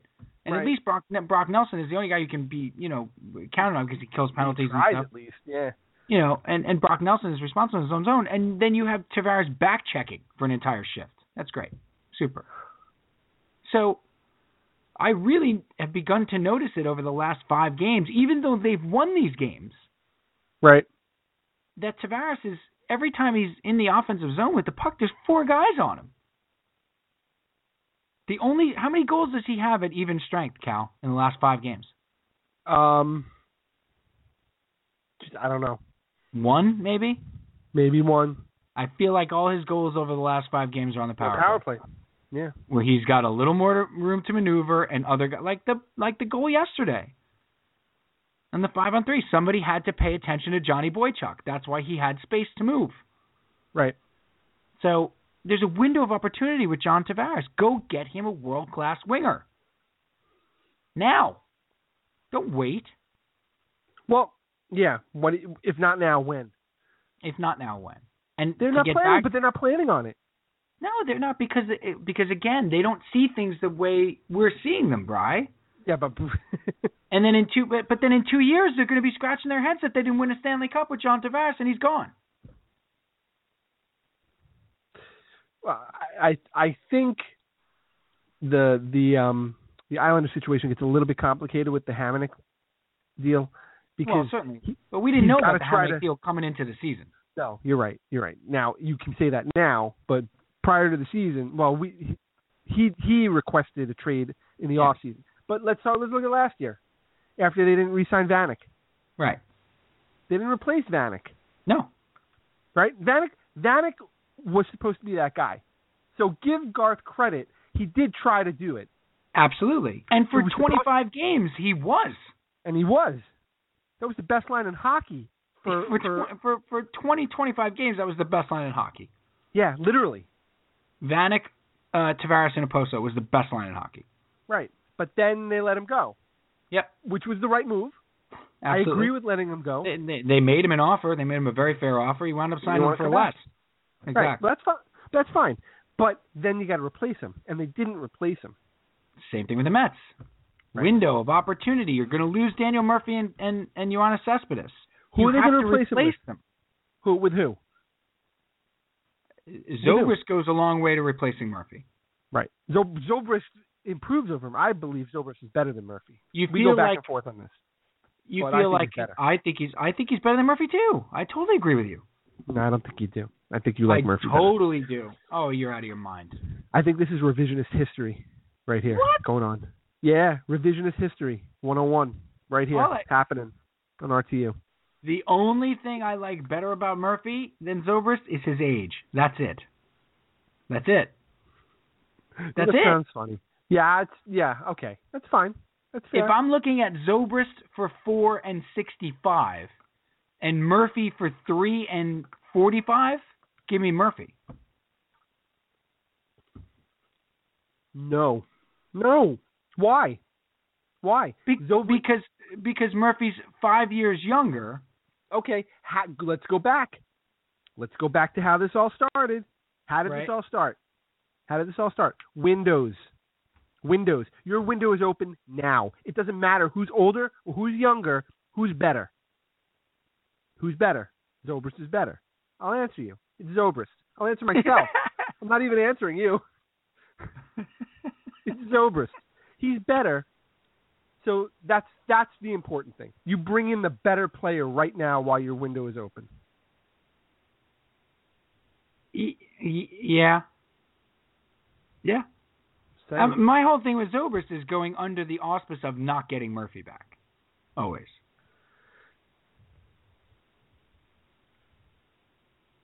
That's that's where I'm dealing from. If You're I not had a getting- choice between the two, yeah, I would take Zobrist that's your choice right now. for this That's coming the year. choice. Right. Right now, they're trying I- to get Ben Zobrist. Right, but I've been thinking of it in terms of replacing Murphy with Zobrist. Well, you are. This year, you're replacing Murphy with Zobrist. Right, And it to me, you- Murphy's Murphy's not an option. That's why I don't have them together. It's not it's not me choosing Zobrist over Murphy. It's choosing Zobrist because Murphy's not an option to me. Right. But if you but if you then compare that to last year, you're a better team with Zobrist than you are with Murphy. Now the problem is you're not going to have Cespedes, so you're going to be weaker. And But they can't replace but- it. But on the plus side, you are going to have a full season of Conforto, who will probably be better than what you got out of left field. Um, yeah, I mean, you, you had Cuddyer and John Mayberry Jr. there for 100 games. right. So you're going to so you're going to improve for You're going to improve a little bit there. You're not going to improve Cespedes style, but you're going to improve a little bit there. You still have to replace Cespedes. Yeah, I know. But I know. the- it's back to that point, and you're absolutely right. The window is there. It's a two-year window at best. At best. At best, it's two years. Yeah, I agree. It I really agree. is. I agree. Uh, you want to? You know what? Say three. Say three because let's say they lose Harvey in that in that third year. Still have Syndergaard and Degrom and Matz and Wheeler and they're still they're still a contender at that point. Absolutely, absolutely. But right, but your window closes. It's like picture it like a house. Envision a house with an actual window. if you will, Do you see it? I do. All right. So right now that window is wide open. Anybody can come in. You fly right in. Come on in. Fly the by window's night. open. Right. Fly by the seat of your pants even. Can you sing the Rush uh, song? No, I can't. 'Cause I can't do his I can't do his voice. That was an amazing effort. That was not even night away from here. Change you- my life wow. again. It's amazing how high you can still get. Fly by night, goodbye, my dear. That's nice. That's one of my favorite Rush songs. You know why? I feel why? It's very unrush. It's very non-mathematical. No, but it's his but his voice, it's Geddy Lee. But it's early Rush though. It it sounds like a little, almost like uh we're not trying to uh do an equation while we play the song. it's got it's got like a little feel to it. Yeah, it's Common Core. It is Common Core. he explains. He has to explain why the lyrics are what they are. Can't just tell you those are the lyrics. By the way, can I just can I just spoiler alert something here? Sure. Which which I it just it just came across my monitor. Um, the the Packers just won the game tonight, Oh the no. football game. Okay. That they had been they were losing the entire game. They were losing seventeen nothing in the first quarter. Right. I saw that. Okay, and even with six seconds left, they were losing 23-21. Okay. And Aaron Rodgers threw a 61-yard touchdown pass with no time left, Shut up. and they won Please- that game. Well, Oh, please tell me it wasn't to Randall Cobb. Please tell me it wasn't to Randall Cobb. it was not to Randall Cobb. Ah. But it's just amazing that we're we're talking about Windows here, and I don't know what that has to do with the Packers. Rodgers. That's that's a perfect example. Rodgers. But yeah, that's where I was going with that. I couldn't. I you I only there was a have so many years where you have this elite quarterback. You have one of the best quarterbacks in football, You there's no excuse not to surround him with talent. There's no which excuse. they, which which they didn't because they had no depth for all of the receivers that went down the season. Correct. Yep. That, that Right. was my point. But I I think and I and I and I I really do believe this, Brian. I think these teams get so insular that their plan is is right and they know what they're doing. Yeah, that they're a, pro- a professional sports team and they know what they're doing and there's a certain degree of obvious arrogance that has to be there to be a general manager right. or to run a professional sports team that they don't see the forest for the trees in in terms of like that's why I was joking around before when I said because they don't see it the way we do but they don't because they're in it like you're in it Yeah, and so you become this insular, you know, you operate in this insular fashion where you're like, well, I know what I'm doing. We know what we're doing. And you don't Right. see it as you, for the Mets, for example, everything broke correctly for you to get to where you got to this past year. Your young Yeah. pitching came on, matured faster than you thought it would. You got a ridiculous outing uh, or a ridiculous season out of a closer who you didn't think was your closer. Huge season. right. The Nats crapped the bed all year, Right. underachieved, imploded, manager fired, Papelbon. You benefited from the Tigers one day waking up and saying, "Oh, we're going to trade Cespedes," because they weren't going Right. to trade him two days before. They woke up and said, and you benefited from a trade falling through for another guy. yes, Exactly. So you traded for Carlos Gomez. You traded Zack Wheeler for Carlos Gomez. traded Wilmer Flores. You traded and both Wilmer guys. Flores for Carlos Gomez. The trade falls through. You wind up trading for Cespedes, who the Tigers weren't going to trade. Right. Who goes on a tear, the likes of which he was in the MVP discussion for 30 games. All these things broke your way. Do you think it's going to happen again? Right? Like you can't operate under the guise of, oh well, we'll just do it again. But they You have to they, say we we threw the window open. Right now, we're going to affect change to make sure the window stays open because we realize this is it. Yeah. Th- th- I think of the think of the 06 team, Cal. We thought the window was going to be open forever. But what did the what did they do after 06 though? What did they do after 06? Who did they bring in? Who they well first of all who they lose after 06? They lose. Didn't really lose anybody. Well, who they lose? The bullpen was the problem, and then the starting rotation was the problem. In 06? Yeah. They didn't add Santana till 08, No. so that But was a year added- too late. But in 07, they added Moises Alou, who in 07 was really good. Yeah, they added a bat. Their problem wasn't a bat. Their problem was the bullpen and Duaner Sanchez getting in a taxi at Miami to go get food. You know who was still on the team in 07? Number 48. He was. You want to talk about most hated players? Hmm. He's on the list. He is. He is probably top ten. Right? We're going to do that at some point in the next few weeks. Guys who you would never invite to Thanksgiving dinner. Yeah, and and and of course these are professional athletes. They're human beings. We don't I mean, we don't hate them as people. No, and I and I think it it gets bandied about too often. The idea of like hating a The word player, hate. hating yeah, we've used it a lot t- tonight, and I and I don't. We hate them as professionals. Don't Right. hate them as people. I don't hate Ryan Fitzpatrick the person. I don't know him, Exactly. We don't know any of these guys. right? There's a couple of them I hate as people. I do hate Justin Turner as a person. Yes, I know. I know you do. So there's that. Other than that, that I genuine. hate him. He's a, he's a, he double ups he doubles up on the list. He, he does. You hate the the professional Justin Turner and the personal Justin Turner. I hate the professional one more. I would hope so, since you've never spoken to the man. It's close. Yes. I don't like how he carries himself. Nope. You don't care for it. Disrespectful. Who would be who would be one on your list for the Mets? What- We have to do it by team. Who's the Met that I hate the most Yeah. professionally? Yeah. Um, all time or right now? Ooh, kinky. I know who it is. I know who it is right now. Let's go all time. Um,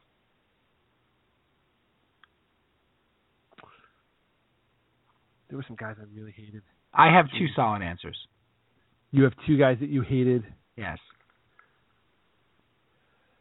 One of them we've mentioned. It's Aaron Heilman, Yeah, without a doubt. well documented. Yes. Um, Not, not a day as a Met fan that I liked him. None of it. not not a day of his Met career. I would say, I would say, I I don't know if I can just pick one. Give me a couple. Throw a couple you- out there. Rapid fire. All right. Um, I'm gonna give you um, what was his name? Ah, I just forgot who. Uh, Benitez. Hated Benitez. That was my one. Right. Hated Benitez. Hated Gregg Jefferies. He's my one. Wow. Yeah, he's my one. So you were like every other guy in the Mets clubhouse. Right. Hated Greg You're essentially everybody who played with Gregg Jefferies on the Mets. right. Hated him. He's he's Really? absolute. He's. Yeah. Now as as I think about it, he's the number one, and it's because of this theory that it's not a theory, but it's a thing that I always resent, and it's been that way as long as I've been watching sports. Really, as, as long as I've been aware of who I am as a person. I resent I resent things, ideas, people being forced down my throat as being Wow. as this, this is what this is the great this is great. It's great. Right. Why is it great? Well, because we're telling you it's great. Gregg Jefferies is the next great thing. So here he is. Right. Root for him. I hated him. Wow. Hated him. McReynolds was a close second. mick reynolds but McReynolds was almost too aloof to hate. hated McReynolds because I still remember his wife calling into WFAN, and we were what, Yeah. 14 years old, 15 years Yeah. old at the time, Yeah. and thinking like, what the hell? What kind of guy? Your wife is calling in like Yeah. I Bad. I, I hated. I hated him because he didn't care. He aloof. He just appeared like he didn't care. Right. That's another. That's another. That's on my list. On my checklist of things. If you Right. look like you don't care, if you've been forced down my throat, if you if you are just awful,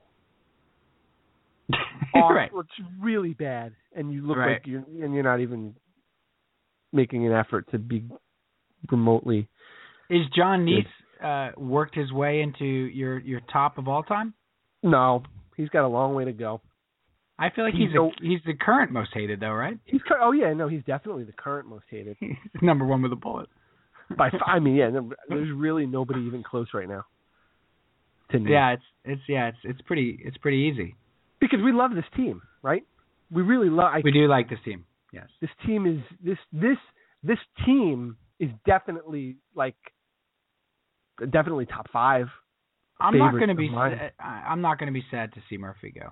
You know that. I'm I yeah I know you're not going to be sad. I'm very bittersweet about Murphy. I've had enough. I think I've had enough too. Thank But- you for the 10 days. We'll write a book about it someday. He sort of holds a little weird place with me though. I I don't dislike him nearly as much as I used to. Yeah, Now now I'm just sort of okay, thanks. We're good. I think he was just a fool. We're good. Yeah, he's just Like yeah. d- like a dummy. You know, he was good. He was a great great hitter. He's a very good hitter. He really helped kind of hold things down for the longest time. He was loyal, a loyal soldier, I you know. guess. But he was a, like just a dopey kind of. He just seems like it. it just I, I have trouble with guys bad baseball IQs Yeah. and it's almost like a taking the game for granted. Like if I was that good of a hitter, Daniel Murphy is an exceptional like regardless of major league standards or whatever, just in life. You know, he's an exceptional hitter. Yes. Yeah. No denying he's that. got he's got a, a a given ability that is amazing. He really does. He has a really nice lefty swing. Mm. If I'm showing Wes who's going to be a lefty, my son like Yeah. I would sh- his approach very calm bat like even technically just a really good hitter. you may want to show him Conforto though instead of Murphy. Pure net yeah, well I'm starting to think that. But pure natural swing though, Murphy's a, Murphy's just a hitter. He's just a pure hitter. Right. if I was that good at it, I would educate myself on baseball. Like I would make myself a better baseball player. Right. Yeah. He was. He was You know what I a mean? Horrible. Baseball. He's just, just a bad base runner. Just like dopey plays in the field. Like. Yeah. he didn't play under control. Didn't play under control. No. No. And let's you know that error in the Halloween game it cost us a friggin' game yeah. in the World Series. Mhm. Mhm. That's a huge error, Brian. It's a huge I know. error. I I know. I know. But you can argue that they wouldn't have been in the World Series. They wouldn't have been there without him. Yeah, yeah. yeah. I know. Yeah. That's the thing. Benitez Jay is, also. is Jay Payton. I didn't mind Jay Payton. Jay Payton, Bobby Bonilla, obviously. Yeah, uh, obviously, clearly. Right. Uh, Benitez is number one comfortably for me. Really? Oh, I hated him. Oh, I Yeah. just He was I never hated wanted him on the team, Franco and then too. and then he no, I said I didn't I didn't mind Franco. Yeah, I hated him. He wanted to be a Met though. He liked being a Met. Like I, I did know, like that but- part of it. Yeah, I did too, but it was just then and then he would just go out there and just be awful. Benitez was the kind of guy who would you hated playing with. You hated playing with. Yeah. Because like he was gonna blow up at some point. You knew even when he saved fifty in a row, like you knew the blow up was coming in a big spot. Right. And then if he did get tagged, he was gonna hit one of their guys. And then you knew you were going to have to defend and then I'm gonna get ta- and then I'm gonna get tagged. Yeah. Yeah. Right. Right. Because everything was like machismo and like all that crap and like and of course he cost them the 2000 World Series. Well, he- Clay maybe he contributed greatly to it. He cost them any chance of winning that series. Let's put it that way. He did. He blew the he blew and I game. and I, I'll never forgive him for that. If I saw him on the street tomorrow, I'd spit on him. You tell him that. Then he'd destroy me because he's like six five, two sixty five. Right. Right. He'd probably eat you. Right. Then after he broke me over his knee, like like Thunder Lips in Rocky Three. then I I would say uh, uh my sorry about that. oh, I hated I hate him. I hated him so much. yeah. No, I know. I know. Wow, this is a good place to end. Just on heat. Did you feel good? Did you watch the Islander Ranger game? I did. How did you feel? Were you into it? Yeah, totally into it. Felt good. Best Starting to get back? Mo- um, a little bit, I guess. Definitely last night. Most enjoyable hockey game I've seen in a really long time, and that would have been result notwithstanding. Right. Like I thought, I thought that to myself when they made it to overtime. right. Like, this was a really, this was a really good game. I really, Good I- game. It was fun. It was a fun game to Tight watch. game. Yep. You know, and then obviously you wanted that extra point because they're chasing the Rangers. Sure. Wouldn't have killed me though if they didn't get it. No, but I I I I wanted to get to a shootout because I thought uh, I, I didn't think there was any way we were winning in overtime, Yeah. And I and I thought we had a chance in a shootout. Uh, the fact did. that they the fact they killed a penalty in overtime was was I remarkable know. too. I know. Well, and they and, and and you could see it was it was the defense too. It was Boychuk and no, they, yep, they were yep, they did a great job. Yep, yep. de Haan was on the ice for about twenty five minutes. de Haan, right? de Haan, Dahan played a heck of a game. de Haan, I just oh I see now, Cal. I've been watching them a lot. I think he's made a leap. I think you need to watch. I watched last night, and what I saw out of de Haan is the one thing. Now he played great defense, but the one thing that he's done for years now that I just cannot take is his his weak attempts at trying to clear the puck out of his own zone. He does still He- struggle with that. Very very passive. He plays the body a lot better though, Cal. He's He does- moving no, I'm- guys I'm- behind the net. I'm going to give He- you all he- of that. He lugs over the blue line as almost as good as Leddy now. He's really carrying the puck Yeah, really, no, I- really I- well. I give you all of that, but he's just when it's when he's in the corner and he needs to clear that puck out, he does that stupid little backhand and he never Yeah. gets it out. Yeah. Ever. But I we've talked about made a- that. That's what they've taught that. That's the team. That's the Yeah. coach. I think he's made a bit of a leap. I've watched a lot of I would say I've watched a lot of the last probably 10 games.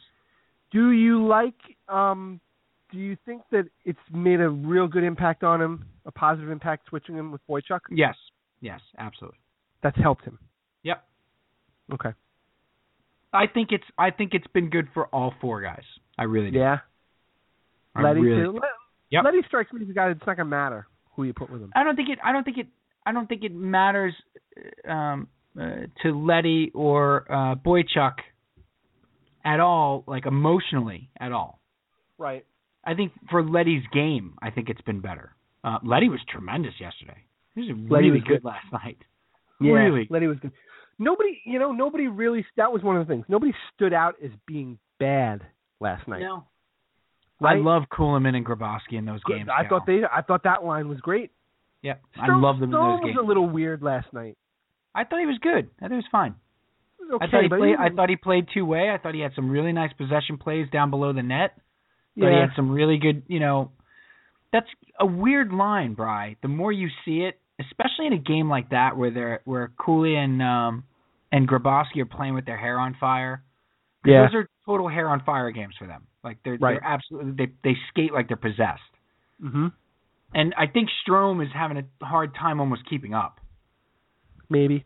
with the frenetic part of it. And Strome, it seems like part of his game is he wants possession down low. He wants to get himself, you know, below the dots. Yeah. And those guys are just constantly cycling, just Yeah. constantly cycling. Uh, I thought Strome played fine though. He's been very solid since his recall.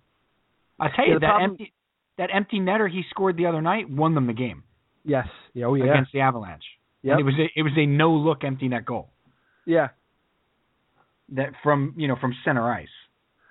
That was a tremendous. He didn't get nearly enough credit on that goal. The the Avalanche were completely buzzing, Yeah. and uh and that goal that goal won that game for them without a doubt. I I, I if he doesn't score that goal, there's no doubt the Avalanche tie that game. No doubt. They might. mind. They might have. They were. They were coming.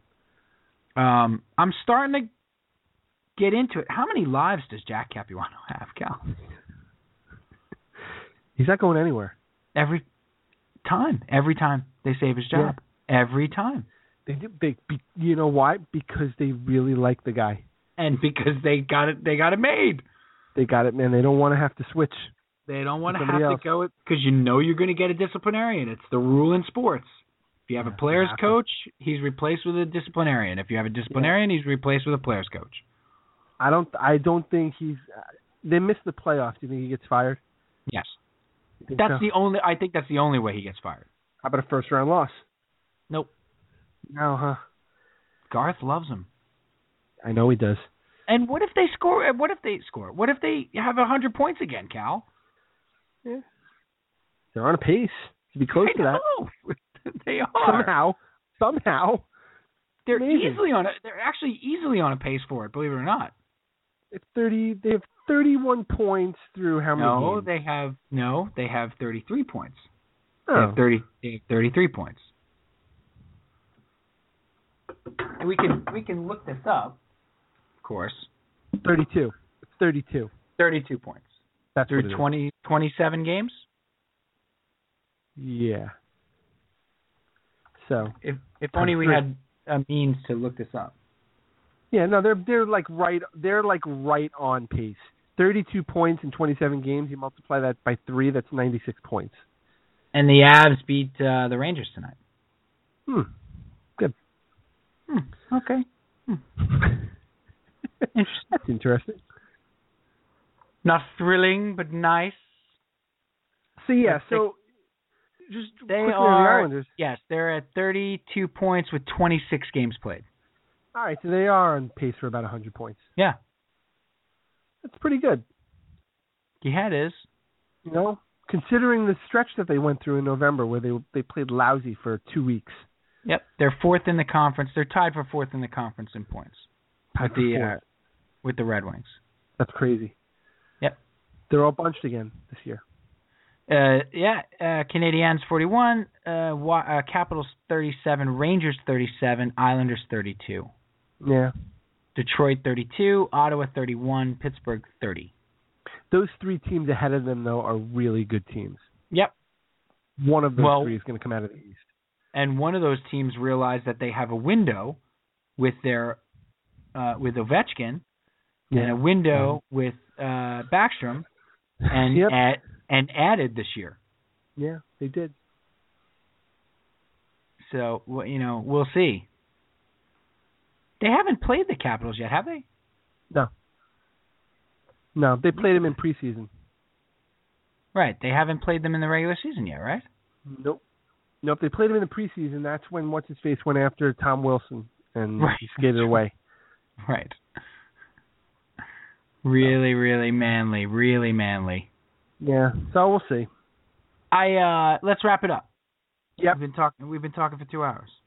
I got a good fun load for when PJ's back. Okay. Next week. Maybe next week. We'll see. Well, we'll have to do it on a Friday or Saturday or Sunday. We'll see. We'll we'll figure it out.